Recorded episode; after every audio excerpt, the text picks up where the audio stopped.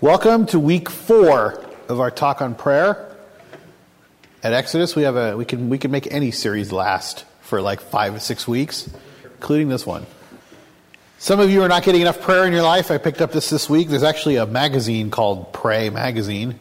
For those of you who are in the advanced version of our topic, who think that everything I'm saying is so elementary, and it's just not enough for you because you're a prayer mongrel, you just have to eat up all the prayer you can, you can now subscribe to Prayer Magazine. If you want this, I'll give it to you. So we don't have to pray, or you can just subscribe to the magazine. Actually, yeah, I think the magazine prays for you. You just read, and everything in it is a prayer, you know. So you can make useful time of any of the time you usually read magazines. you can like kind of pray anywhere, except while operating a motor vehicle. You'll have to you'll have to turn on like the fish and worship with them, you know, like, as you're going down the road. All right.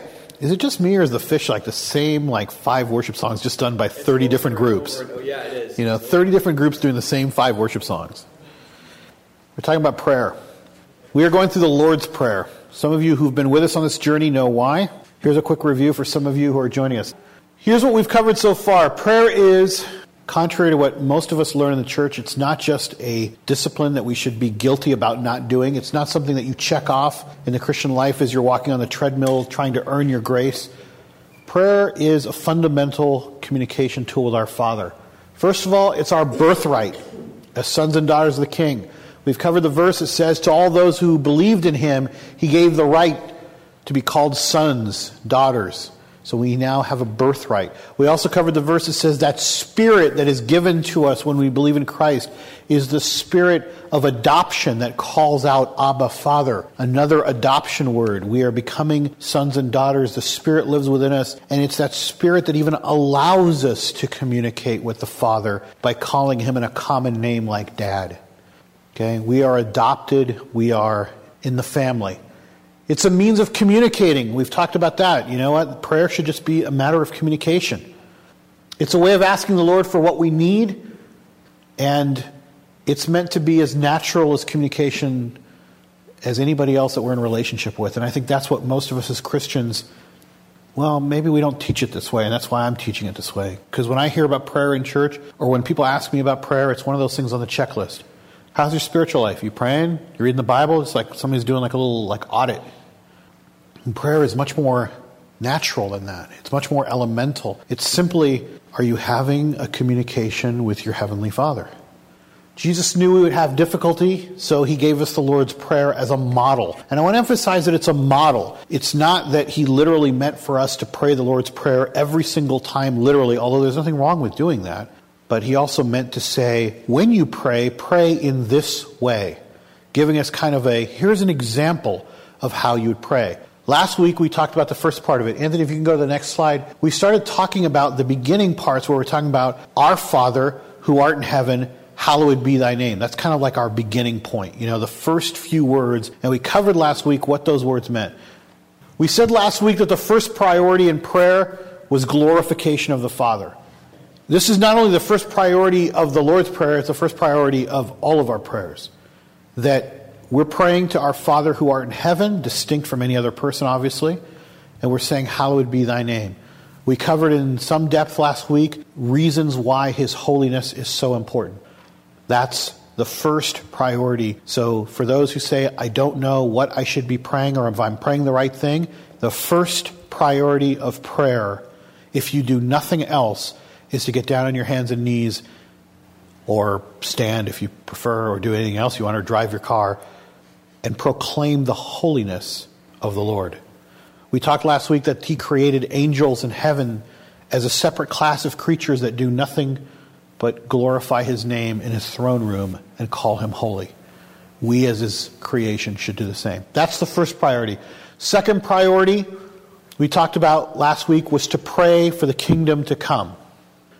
And even though those, thy kingdom come, those three little words, sound kind of innocuous, they actually have some very intense meanings. We broke down the kingdom into the kingdom that's here and the kingdom that's yet to come.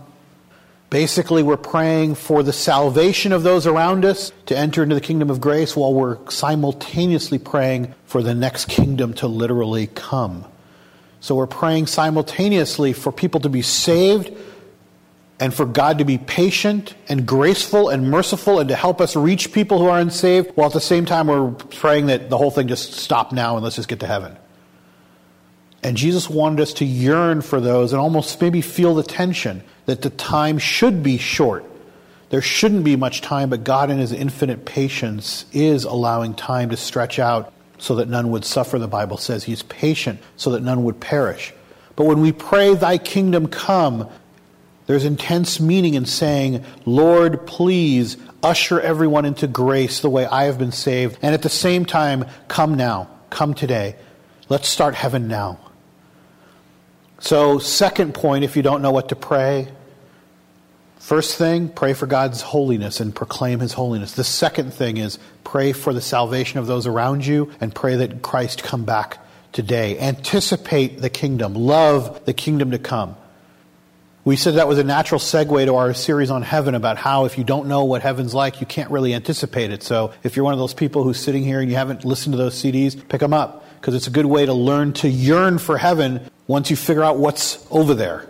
You end up liking it more. But that's Jesus' second commandment in prayer yearn for the kingdom that's partly here on earth, that's partly to come. Okay? Tonight we're going to cover the third priority of prayer Thy will be done on earth as it is in heaven. I'm trying to wrap into a few moments a very big topic. So tonight's going to kind of hopefully do a little bit more than skim the surface, but understand that I think we're limited, unless you want to be here for most of the night, on how much we can go into God's will. But Jesus' third priority in prayer is that we pray for God's will to be done. Simple words to say, but again, there's a huge implication. Just like when we pray, Thy kingdom come, there's a lot of meaning in what he was telling us to pray. When we pray, Thy will be done, it was more than just like a good place to put the rhyme. Okay? He was really trying to say, this is an important part. These words you're about to speak, understand what it is that you're about to say. Let's break down God's will. Next slide. I'm going to cover three aspects of God's will. God's will can be broken down in the following way first, there's God's sovereign will, second, God's moral will, and third, God's individual will for our lives. And the reason I'm breaking it down a little bit for you is because I know when we pray, Thy will be done, most of us kind of glaze over and go, Well, God's will will be done. I mean, that's just a given. So I'm not really sure repeating it does anything for me. I want to make it more personal tonight. I want to break it down to a little bit more of a you level, which is most Christians are walking around with this question in their head I don't know what God's will is for my life.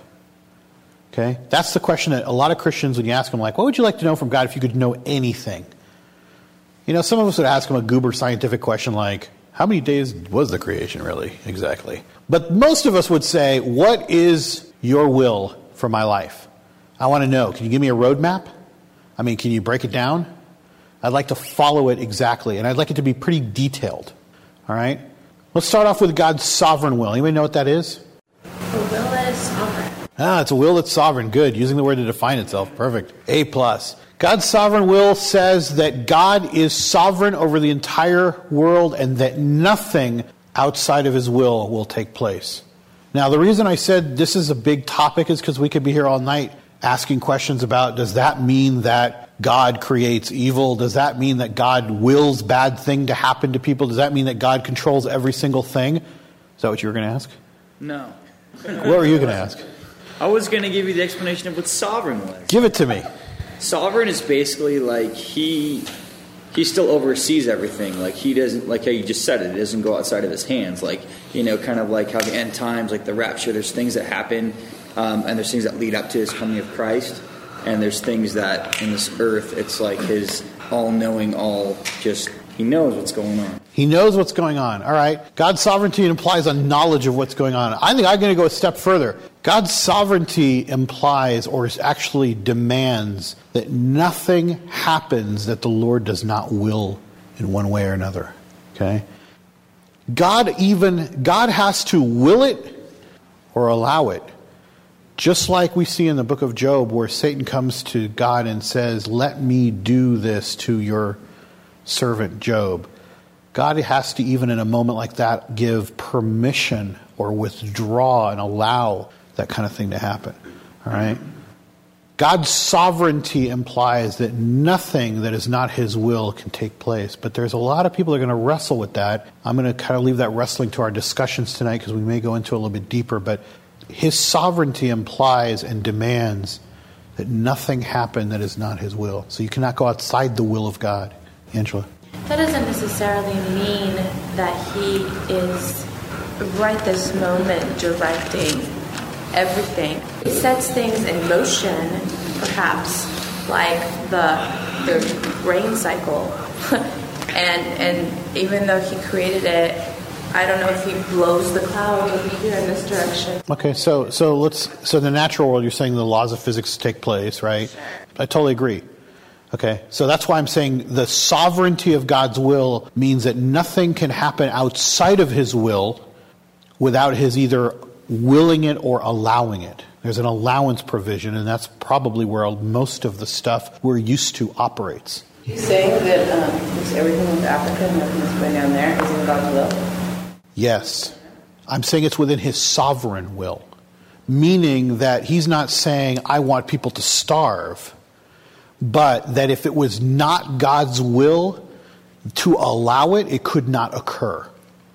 Because an understanding, or let me put it this way, and I'm wrestling with this myself even as I research this, but nothing can occur outside of it which leaves us wrestling with, well, what does it mean when he allows those things to happen? And that's why you can have, and we will have in our next talk on tough questions of the faith, huge areas of debate of why does God allow whatever, and you fill in the blank.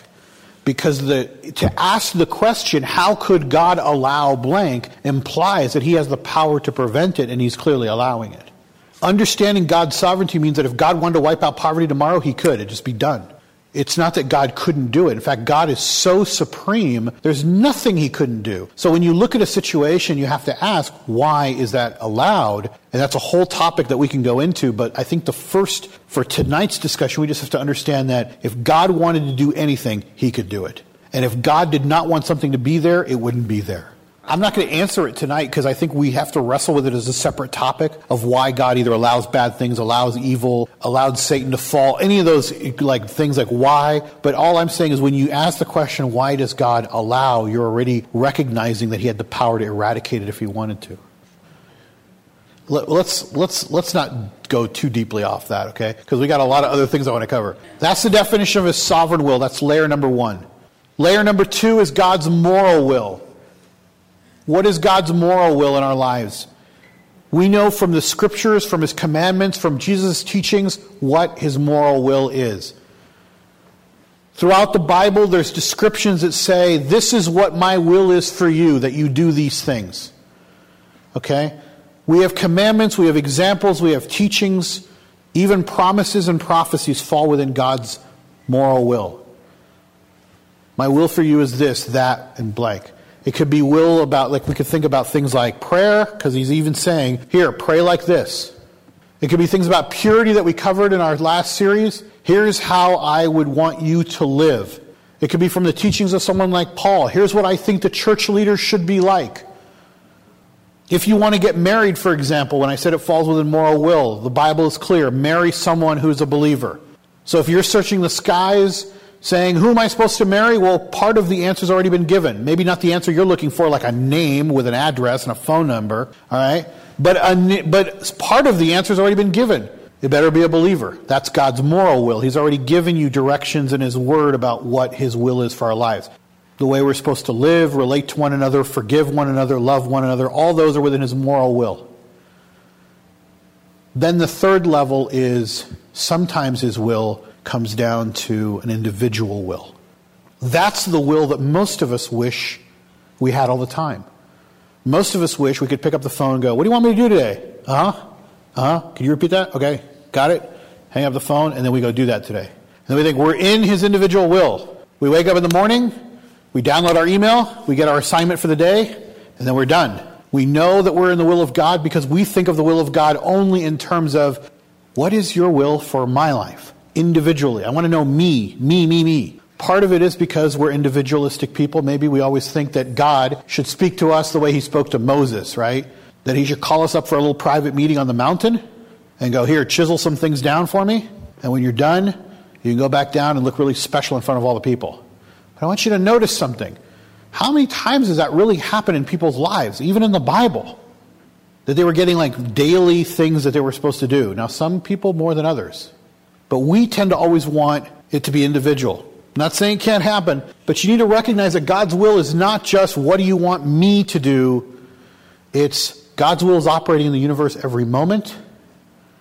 God has given us commandments in the Bible that are His will. My will for my people is that you live like this. And occasionally, His will will come to you in a word that says, do the following. Somebody have a Bible? Somebody bring a Bible? All right. I want to contrast two things.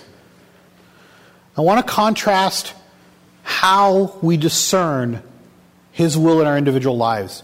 Because most of us want to take a quick little detour and just talk about that for a moment. I think we should. Because if we're going to pray for thy will to be done, we should at least understand how it's going to happen. You want to open up Acts? Can we do Romans? Oh, okay, I'll change the talk around. Let's just do Romans. Acts 21, 8 to 14. This is, by the way, this is a story about Paul. And we're going to look at two different stories about Paul to ascertain different examples of how we look at God's individual will for our lives. Go ahead. On the next day, we left and came to Caesarea. And entering the house of Philip the evangelist, who was one of the seven, we stayed with him. Now, this man had four virgin daughters who were prophetesses. As we were staying there for some days, a prophet named Agabus came down from Judea. And coming to us, he took Paul's belt and bound his own feet and hands, and said, This is what the Holy Spirit says. In this way, the Jews of, at Jerusalem will bind the man who owns this belt and deliver him into the hands of the Gentiles. When we heard this, we, as well as the local residents, began begging him not to go up to Jerusalem. Then Paul answered, What are you doing, weeping and breaking my heart? For I am ready not only to be bound, but even to die at Jerusalem for the name of the Lord Jesus. And since he would not be persuaded, we fell silent, remarking, The will of the Lord be done. In this particular passage, you get this great scene where a prophecy is being told right in front of your eyes. Somebody walks in, walks up to you, unbuckles your belt, takes it out, binds your feet, and says, The person who owns this belt, this is what's going to happen to him. And you're thinking, like, oh my God. Now, that's the kind of biblical thing we like. We like things in the Bible where somebody just comes out and says, This is what's going to happen, and it happens to that person. And this way, of course, they're saying, Oh, Paul, don't go, don't go, this is going to happen to you. And he says, This is the will of the Lord, recognizing what? That his sovereign will is not going to change no matter what. That his moral will is that we follow him in everything and he's been led. But here, we get even down to the level of detail of God is saying clearly in no uncertain terms to Paul, My individual will for you, Paul, is that you go to Jerusalem and that you are bound and handed over. Now, who's narrating the story in Acts, by the way? Who's narrating this when he says, We went to Caesarea? Who's narrating that? Luke is there. So Luke's writing the story, right? Is it God's will for Luke to go to Jerusalem? Is it God's will for Luke to be bound over and handed over? Mm-mm. Could he extrapolate something from that? Probably not. Because here's the guy saying, Paul, this is your destiny. This is God's will for you. That's what we like. Go to Acts 16, and I want you to read verses 6 through 10, because I want to contrast that kind of determination with a different one. They passed through the Phrygian and Galatian region, having been forbidden by the Holy Spirit to speak the word in Asia. And after they came to Mysia, they were trying to go into Bithynia, and the Spirit of Jesus did not permit them. And passing by Mysia, they came down to Troas. A vision appeared to Paul in the night. A man of Macedon Macedonia. was standing and appealing to him and saying, Come over to Macedonia and help us. When he had seen the vision, immediately we sought to go to Macedonia, concluding that God had called us to preach the gospel to them. So Paul's thinking, where do we go next? And what's his answer?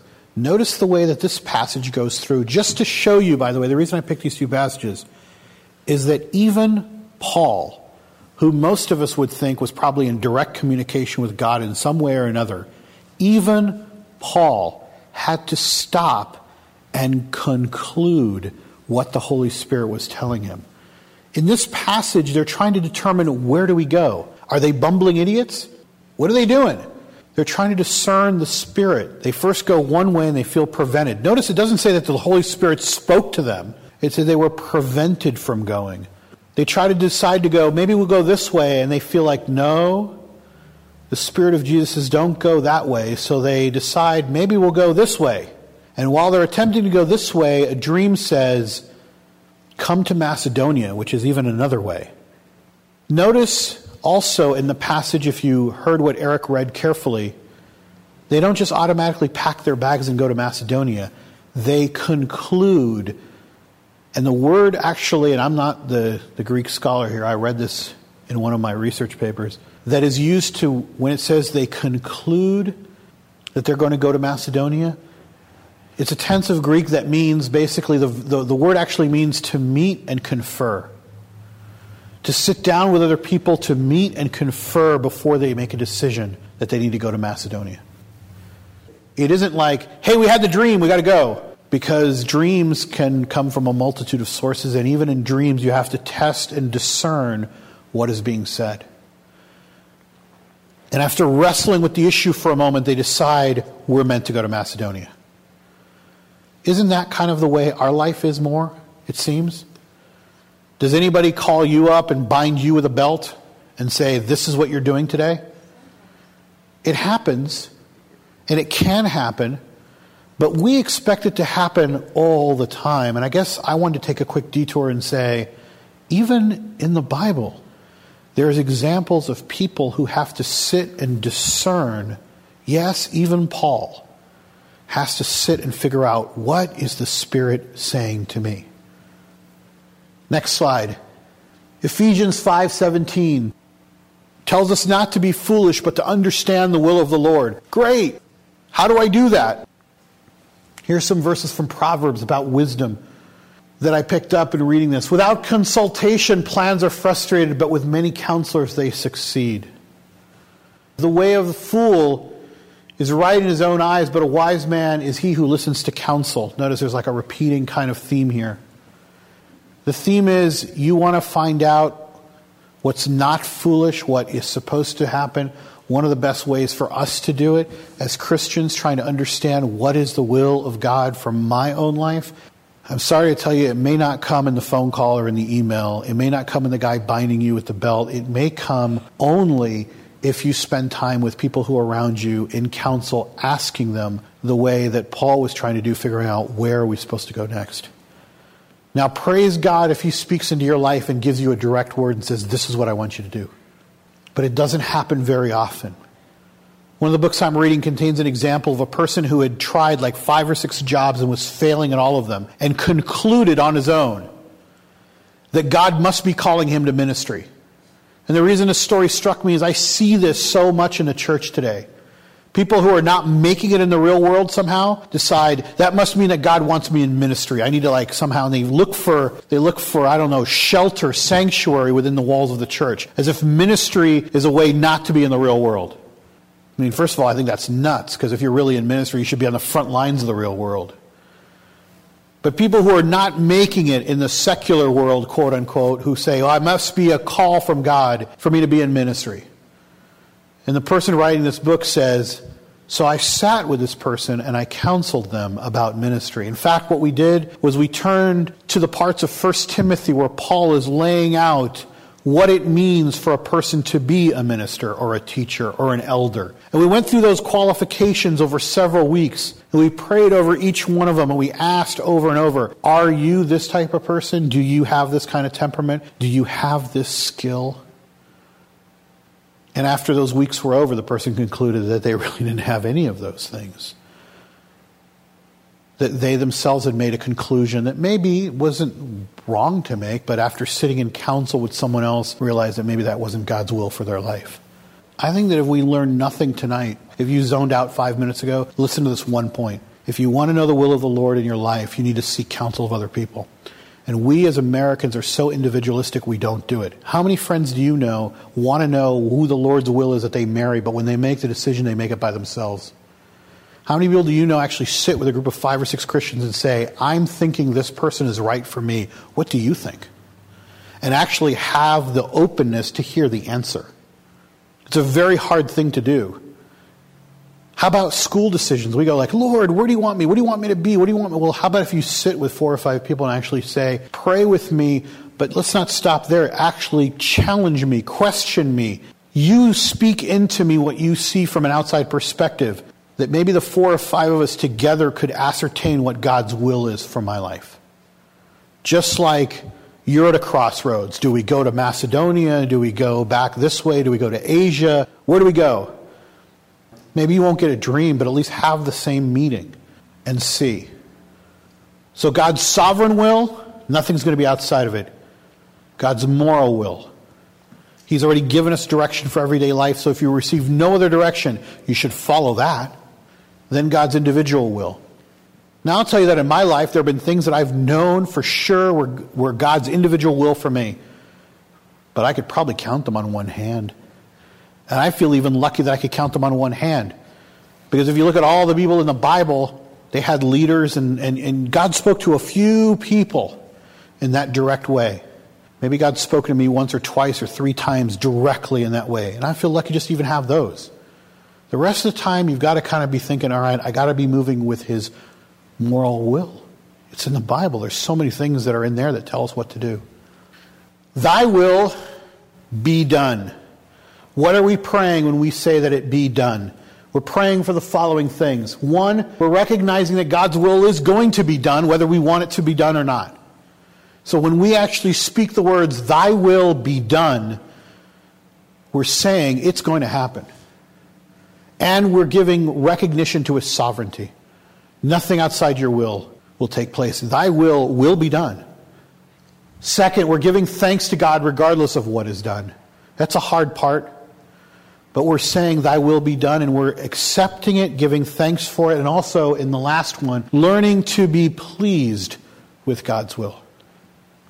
We know the example of Job. We keep using it over and over in the church because we're shocked that a guy could go through so much and still not sin by cursing God's name or anything. He just is so pleased to allow the Lord to continue to do this. Now, he cries out, he wrestles with it, but in the end, he recognizes God's sovereignty that God can do with him what he pleases. I picked out 1 Samuel 3 10 through 18, which I'll briefly read, just so you get a little bit of a context, just to understand God's will. In the Old Testament, there's the priest Eli, and Samuel, even as a youngster, is prophesying to him. Well, actually, God didn't intend this prophecy to land in Eli's ears, He gave it to Samuel by himself. This is what the Lord said. The Lord said to Samuel, Behold, I am about to do a thing in Israel at which both ears of everyone who hears it will tingle. I mean, the Lord's saying to Samuel, I'm about to do something so big, everyone's going to be talking about this because it's going to happen to one of God's own priests. In that day I will carry out against Eli all that I have spoken concerning his house from beginning to end, for I have told him that I am about to judge his house forever for the iniquity which he knew, because his sons brought a curse upon themselves, and he did not rebuke them. And therefore I have sworn to the house of Eli that the iniquity of Eli's house shall not be atoned for by sacrifice or offering forever. The Lord is telling Samuel, I'm about to do something to that guy's house, and it will visit him in terrible ways. Samuel receives this prophecy, and shortly thereafter, Eli begs him to say, The Lord has spoken to you. Tell me what the Lord said. And Samuel's a little hesitant because he knows this is going to be a disturbing word for anyone to hear. That basically the Lord has said, I'm coming after that guy. But Samuel, because he loves Eli, tells him, he says, This is what the Lord told me. And what is Eli's response? Eli said, It is the Lord. Let him do what seems good to him. I mean, basically, he's hearing the worst news of his life. Like, your house is about to be devastated. The Lord is coming after you.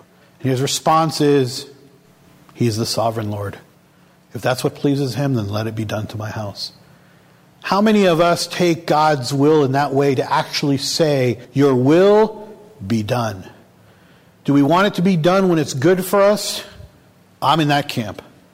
I have a hard time praying for things to be done when I don't want them to happen. But by uttering the words, Thy will be done, we're asking for it, whatever it is. It's like whatever is behind that door, you want it? Yes. You don't even know what it is. I know, but I want it.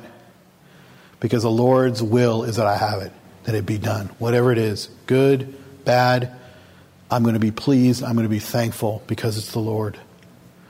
Now, let me give you a couple cautions if you go to the next slide. First of all, it is permissible to pray against the will of the Lord. It is permissible, I said, not going to work very much, but it's permissible and even healthy to pray. I mean, for example, you can pray, Lord, please heal this person. And maybe the Lord's will is that they're not going to be healed. Half the time we don't know. So it's a good idea to pray anyways. Okay? But even if you did know, the Bible gives us clues that even in moments where we know, we can still ask the Lord anyways. I can think of two right off the top of my head. One is Jesus told us to be like the widow who bugged the judge so much that he finally gave her what she wanted just to make her go away. Now, that's not a promise that God will do that, and that's not a promise that God will change his mind, but God wanted us to pray like that woman who was so incessant that the judge finally got sick of her and just gave her what she wanted just to make her go away. The second example is one we used last week where David hears a horrible condemnation from Nathan for what he has done with Bathsheba. But he prays to the Lord, and the Lord at least partially changes his mind. He's not going to kill David after all. Maybe he's not going to do that, but he is going to let his son die. It's kind of like a, all right, we'll go halfway on it. So when I say the Lord's will will be done no matter what, that's true, but that doesn't mean that we can't pray to even have him change his mind. And like I said, most of the time we don't know what his mind is, so we might as well pray. Second of all, it's not an excuse not to pray at all. Because if you're like, oh, the Lord's will is going to be done, what does it matter if I weigh in on it? He still wants us to pray that His will be done because He wants us to love it, accept it, be pleased by it. Third, there's nothing easy about the Lord's will. If the Lord's will is that somebody in your life die prematurely, there's nothing easy about that. You still need to be thankful that it's the Lord's will, maybe pleased in a weird sense. But I'm not implying that we should be all like, yeah, and finally, I think the real trick is to try to figure out when we're in God's moral will and when He has an individual will for our lives. That's the last caution I have. Too many of us think that He's going to speak all the time in individual things, and unless we get specific direction, that we're aimless. Let me state it another way. I can't tell you the number of Christians I know who think if I just knew what the Lord's will for my life is, I would do it. It's like, what are you talking about? How about his moral will? He's got enough commandments in the Bible for you to, like, you couldn't do all of those in your whole lifetime. Like, we know one of them is like, go to the ends of the earth and preach his gospel. Like, do that for a few years if you don't know what else to do.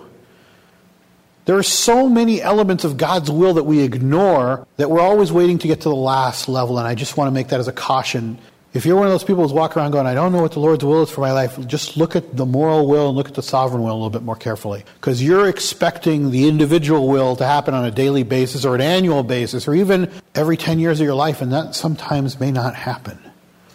To some people, that may happen a lot, and to you, it may just be that God's like saying, Hey, I've given you enough commandments to follow, like preach the gospel, do this, love your brother, all those kind of things. Do those things, and you're doing my will you think that people pray for God's will to happen because they want, you know, they want to feel like they're a disciple. They want to feel like, oh, God wants me to go here, you know, when really God just cares about your heart and He cares about, hey, you know what?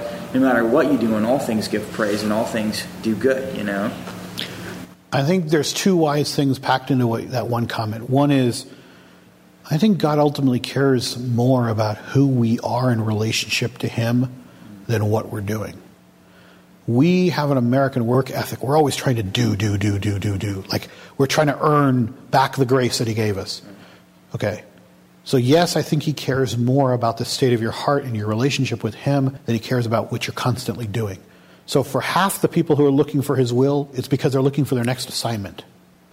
And yes, I also agree with the other part of your statement that for a lot of us, we want to feel important or used by God so that we're looking for a specific will because we can't imagine that He doesn't have one for us.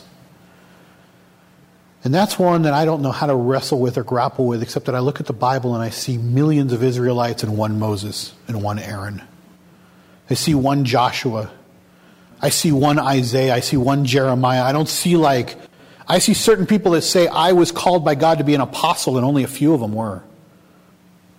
And so, even in the Bible, you know, we all have this like, well, we're all going to be on an equal level of how much he uses, and it's just not true. There are some people he uses more than others, you know? I mean, could you name all 12 disciples? I mean, there are some of those guys that are out there like, who's that guy? You know? Wasn't Bartholomew or whatever? We're like, when was his quote in the Bible? Like, what did he ever say, right? I mean, four guys wrote Gospels. None of them ever thought to quote one thing that Bartholomew said. I mean, he did nothing important. But yeah, so I, I think there is a texture to that in our Christian lives, especially as Americans, that we do believe that we are important enough to receive direct assignments from the Lord. And that's just the way that we look.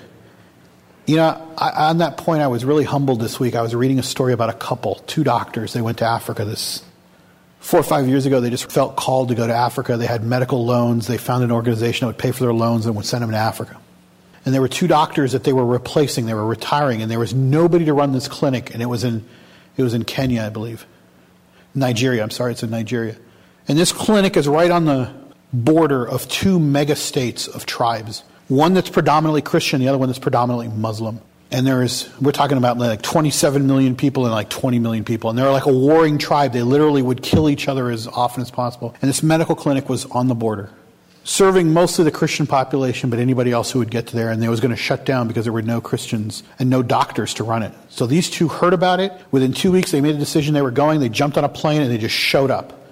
And they began to work in this hospital. And this article goes on to detail the miracles that occurred in the hospital, the miracle healings, the miracle political climate that took place to the point where they literally met the king of the warring tribe because they saved his son through some miracle. And he declared them actually to be kings of his own kingdom. It's a strange story. But he ushered in Christianity and wanted it taught to all his people. When I was reading this article, I was thinking, like, why do I think God has anything special for me to do? I mean, compared to these people, like, what's my life going to amount to? You know, I mean, just look at these two people, like what God has used them to do. Like, these are the kind of people that are moving into the mansions in heaven, and I'm going to be living in that, like, tent, right? Because I think of all the things and all the things that are going on in, in my life, like, what have I done with my life? Compared to what those two people have done and accomplished. I mean, they're literally moving millions of people closer to Christ and they're preaching the gospel openly and people are accepting it and all these miracles are going on and i'm thinking to myself like i can barely put two words together on a sunday night those kind of things are personal wrestlings that people have with the lord. And i guess i could say to you as i wrestle with them my conclusion was this week that yeah you know what? The lord is going to use other people more mightily than he's going to use me. Maybe it's the state of my heart. Maybe he knows my limitations. Maybe his will is something I don't always understand, but part of that "my will be done is accepting my lot and then turning to someone else and saying, I'm going to pray that they increase even further what they're doing. Even if I never get to participate in it, even if my only job is to pray, Thy will be done, and it includes them in some sort of like catch all phrase. Let's get through this and finish. On earth as it is in heaven, the last parts of the phrase on earth actually has a lot of different meanings. To the early church, it was very important. There's been a lot of debate throughout our church history about can you pray for people when they're dead, after they're done? I mean, what are we doing here? Jesus is saying, pray for the will of the Lord to be done for those who are on earth. Pray for it now. Whether that's uh, they be saved through grace, whether that's they saved from illness, whatever the Lord's will is, we're praying for it to happen here on earth and as it is in heaven. As it is in heaven literally means similar to the way that the Lord's will is done in heaven. What we're praying for is another parallel of your kingdom come. We know that in heaven the Lord's will is done every moment. There is no one that doesn't do the Lord's will in heaven. And everyone is harmonious and happy in heaven. We're going to love doing the Lord's will. There'll be no sorrow, no, no weeping, no sin. We're just going to love doing the Lord's will. And Jesus is saying, pray that that would happen on earth. Pray for the people who are on earth, but pray also that they would have the Lord's will be done as if it were heaven here on earth. We're never going to have heaven on earth. In fact, it's going to get worse and worse and worse, is what he told us, until the point where we're crying out for heaven. But nonetheless, we are not prohibited from praying, Lord, may your will be done here on earth the way it is always done in heaven. Maybe that will mean that more people will be saved, more people will do his moral will, if nothing else. But we're adding power to the words, Your will be done the way it's done in heaven, meaning without exception, every day, all the time. But we'd like it done here on earth if at all possible, Lord. Hear our prayer, is what we're saying. These simple words that He asks us to pray and repeat, it's just an outline. Each little word is packed with so much meaning, and He's giving us the pattern. So I'm hoping, like I said, that number one, if you heard nothing else, you at least heard to sit and counsel with other people when you're trying to figure out the Lord's will. And here's number two if you're going to pray something, go through the order. It's really simple. We like formulas. We like one, two, threes, you know. So here's a one, two, three. Pray for the holiness of the Lord. Pray for his kingdom, the one here on earth and the one to come. And pray for his will in all those different aspects for his sovereign will that we accept it, for his moral will that we might search it out and do it, and that other people might do the same, and even for his individual will, whether it's played out in our life or somebody else's. And maybe he will play it out in your life. Maybe he will wake you up and somebody will be standing at your bedside with a belt tying your feet, you know, and saying, This is my will for you, listen to me. I mean, we could be so lucky to have that happen. Let's pray. Lord, for me, I've been in awe in studying your prayer that you gave to us, which is really more of a disciple's prayer, maybe, than it is the Lord's prayer, because you meant your followers to pray it. I've just been in awe at all the ways that it can be unpacked, all the different meanings and, and all the different issues that come out of just these simple words, Lord. Maybe that shouldn't surprise us, knowing you are the all knowing and the all powerful, that there is so much wisdom in the words that you chose to give us. But Lord, most of my life I've just kind of meaninglessly mumbled these words. And now I can finally appreciate a little bit more what you packed in there. Lord, we should take time to pray for your holiness right now, to proclaim you as the most high and the glorious Lord. We sang tonight, Father of Lights, again, and I love that just because you are the Father of glory, the light, Lord. You are the light. You are holy. And Lord, we need to also pray for your kingdom to come. First and foremost, for those people who have yet to know you, that they would be brought into your kingdom, Lord, before it's too late. And at the same time, Lord, to yearn for your kingdom, that it come today, that it comes soon, Lord, that you do the things that you promised, and that you do them in our presence so that we could finally be with you in heaven and give up this sinful love for this earth. And tonight, Lord, having understood what it means for your will to be done, we thank you for your will. Lord, I don't understand why half the things happen that happen, and maybe they're not meant for me to understand, but Lord, I know that all things happen through you. And Lord, I know that in our lives we haven't faced so many disasters yet in our own personal lives but Lord, even if they were to come, I pray that you would give us the spirit to stand up and be okay with whatever you would bring into our lives. That, like Job, no matter what rain would fall, that we would still stand and say, Your will be done. Or like the priest Eli, Lord, we would stand up and hear the most devastating words that the Lord Himself was going to wreck our home, and that we would still say, That's fine. It's the Lord's will. Let Him do it and pray that we would have that kind of acceptance of your will. And Lord, yes, I pray once in a while that we would have that, that, that moment where you would show us your individual will, where we would know without a doubt that this is exactly what you want us to do. And Lord, while most of us expect that to happen through some sort of magic or Ouija board moment, maybe, Lord, we need to learn the discipline of just getting together with other believers and asking them to help us discern your will. Sitting and listening to the counsel of others who are wise and Lord, also being content when there is no answer, when there is no individual will for you. Sometimes, Lord, as we said tonight, you may have no preference. You just, in the end, Lord, want our obedience and our faithfulness and our love. Pray all these things in your name. Amen.